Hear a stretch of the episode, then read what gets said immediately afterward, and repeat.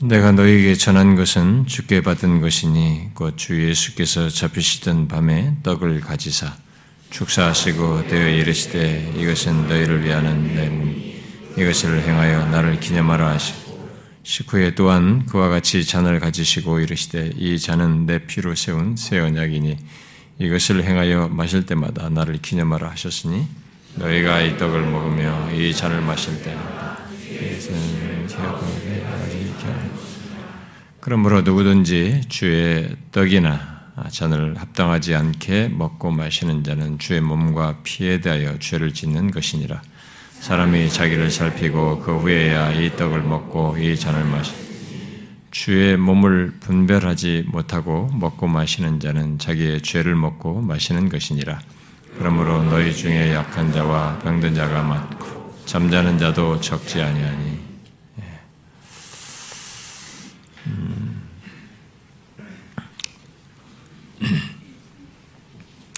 예, 우리는 또다시 이렇게 하나님이 주신 음, 하나님께서 은혜를 주시고자 어, 제정하여 주신 성천대 앞에 아, 모였습니다. 아, 이 시간 우리들이 예, 믿음으로 어, 떡과 아, 잔이 말하는 것을 보며 어, 받음으로써 실제 하나님의 은혜를 덧입는 시간이 되기를 원합니다. 우리는 예수님께서 누가복음 22장, 뭐 병행구가 마태복음도 다 있습니다만은 누가복음 22장에서 말하는 바대로 떡을 떼어 주시, 면서 어, 나를 일을 행하여 나를 기념하라라고 하신 하셨고 이제 바로 그것을 연결해서 오늘 네, 사도 바울이 말을 하고 있는 것입니다. 그와 똑같이 말을 하고 있죠.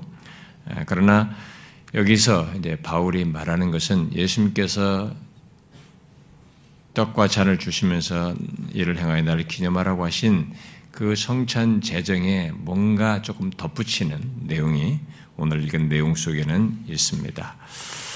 아, 특별히 자신을 살펴서 어, 받으라고 진지하게 말하는 것을 어, 보게 됩니다. 그런데 많은 사람들이 음, 예수님의 어, 말씀과 여기 본문에서 이것을 행하여 나를 기념하라고 하는 이 말씀을 기념하다라는 이 말의 어떤 문자적인 이해 속에서 성찬을 그저 기념적인 차원에서 마치 기념식 같은 아, 기념적인 차원에서만 생각하고 참여하는 일이 많습니다. 이 캐톨릭이 그 화채설을 주장한 것에 대한 먹으면 이것이 바로 피와 살로 바뀐다고 하는 이런 화채설에 반발해서 종교학자들이 어, 다양하게 어, 예수님의 일을 행하여 나를 기념하라고 하신 이 말씀, 어, 사도 바울이 말하는 이 계속 연결해서 말하는 이 말씀을 다양하게 설명했는데 오늘날 이 개신교회의 거의 대부분은 거의 이제 종교학자들 중에 찌빙글이라는 사람이 성찬을 기념식으로 보는 예, 기념적인 의미로 주로 강조했죠. 그 기념식으로 보는 그런 견해를 거의 많이 따릅니다. 대부분이. 그래서 오늘날 이 기념적인 차원에서 한 것 정도에서 이렇게 형식화되는 예, 그게 오늘날의 개신교에서 흔히 보는 얘기입니다.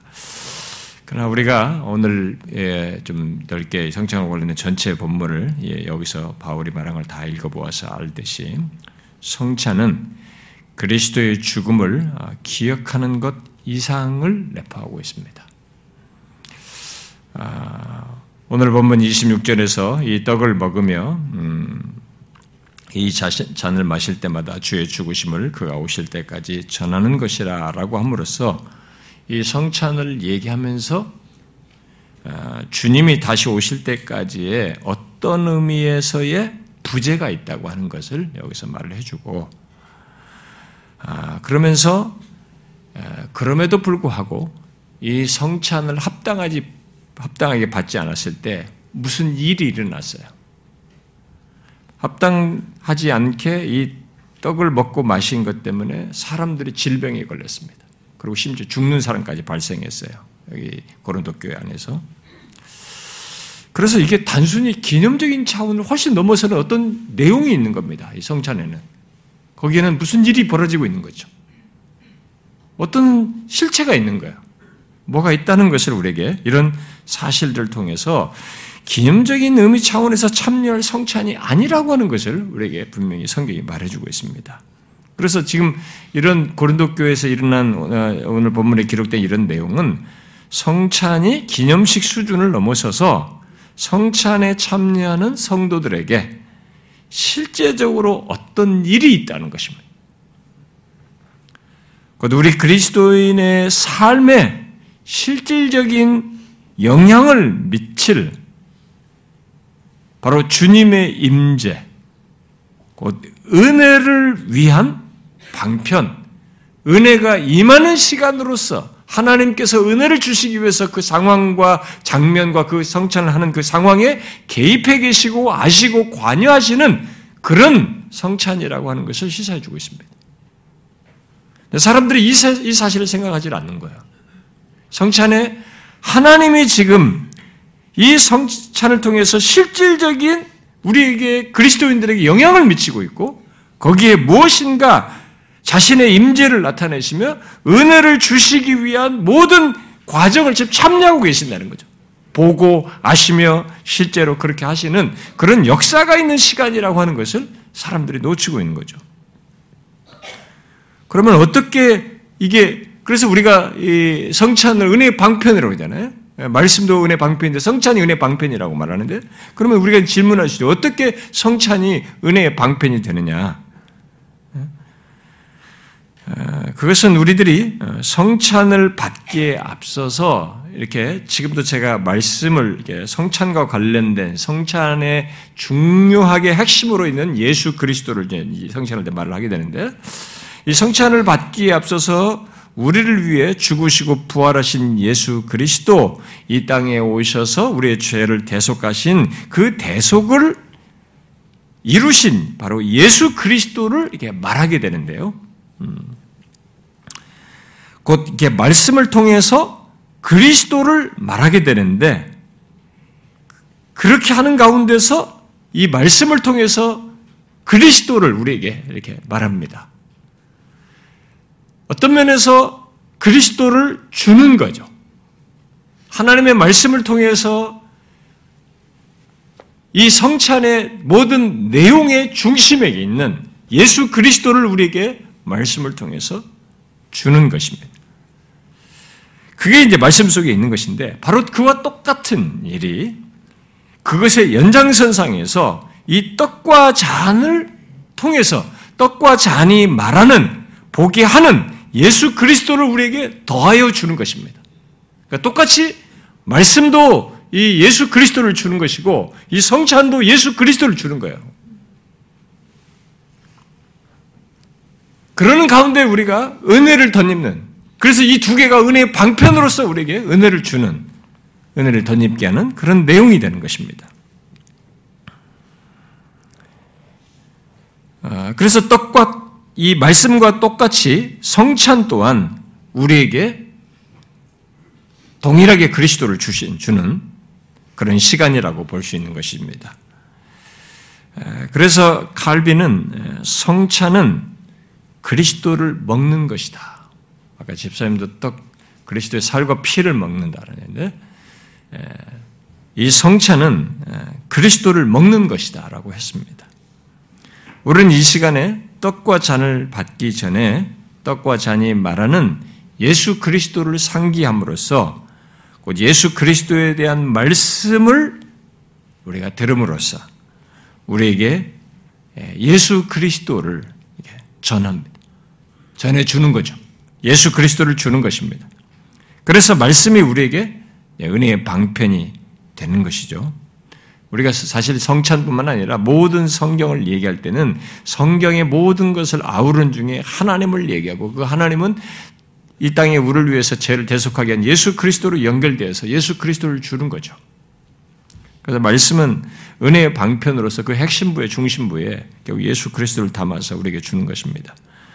그런데 우리들은 성찬에서 받은 이 떡과 잔을 통해서 그와 동일한 예수 그리스도를 받게 되는 것입니다. 그래서 이 성찬 또한 은혜의 방편이 되는 겁니다. 우리가 은혜의 방편은 말씀, 성례, 이렇게 뭐 기도를 덧붙여서 얘기합니다만 어, 똑같이 그래서 은혜의 방편이 되는 거죠.